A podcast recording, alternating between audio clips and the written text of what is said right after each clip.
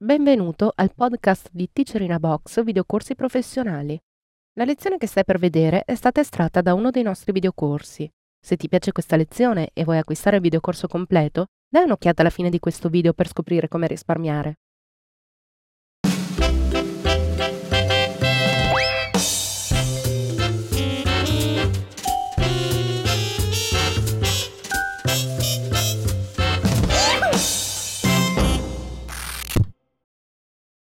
Episodio numero 72. La ragazza in fiamme. Aggiungere le luci. Corrisponde alla lezione 540 tratta dal seminario Photoshop Tecniche di fotomontaggio pubblicitario. Teacher Andrea Spinazzola. A questo punto della composizione dovremmo aver creato le fiamme e l'immagine della donna divisa in più livelli.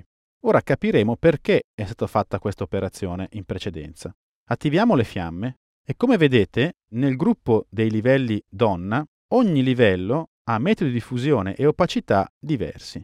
In questo modo è più facile, dal mio punto di vista, andare a far affiorare le fiamme dal corpo della ragazza. Inoltre tenete sempre presente che abbiamo le maschere, quindi è possibile sempre modificare l'opacità in maniera localizzata.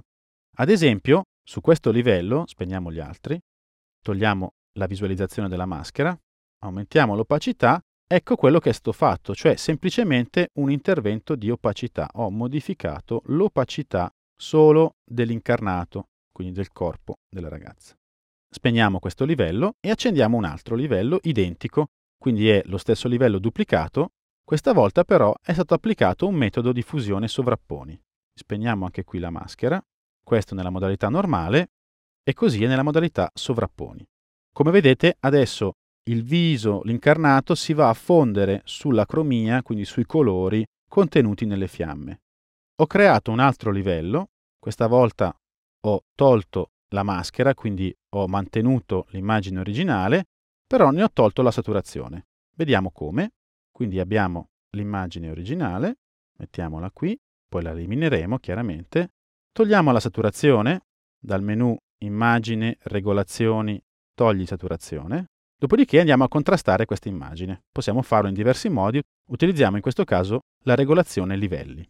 Quindi aumentiamo l'intensità del nero, muoviamo i mezzi toni. Ecco qui, questo potrebbe essere un buon compromesso. Clicchiamo su OK e mettiamo questo livello in modalità sovrapponi. Quindi accendiamo gli altri livelli, abbiamo il primo con modalità normale e opacità 70%, il secondo, che è la copia del primo in modalità sovrapponi, opacità 100%, il terzo, che è una copia in bianco e nero, applicata in modalità sovrapponi.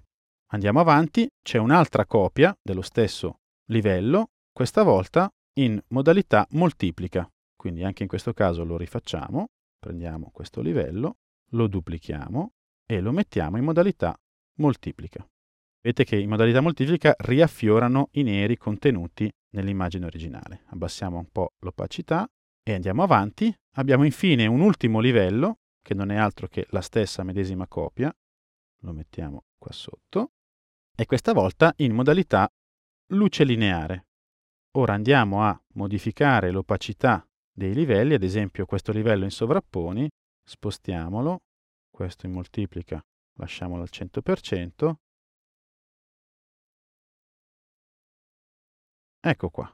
Quindi vedete, in effetti è un procedimento molto lungo e anche forse un po' macchinoso, però mi permette di modulare come meglio credo le opacità di tutte le varie zone dell'immagine applicando diversi metodi di fusione fino ad ottenere un effetto di questo tipo. Come vedete la cromia delle fiamme adesso entra anche nella cromia dell'incarnato sui vestiti rimane il nero, quindi non ci sono sovrapposizioni strane se non in alcuni punti che però giocano a mio vantaggio perché è come se il fuoco facesse vedere in trasparenza il vestito che in questo caso è più scuro.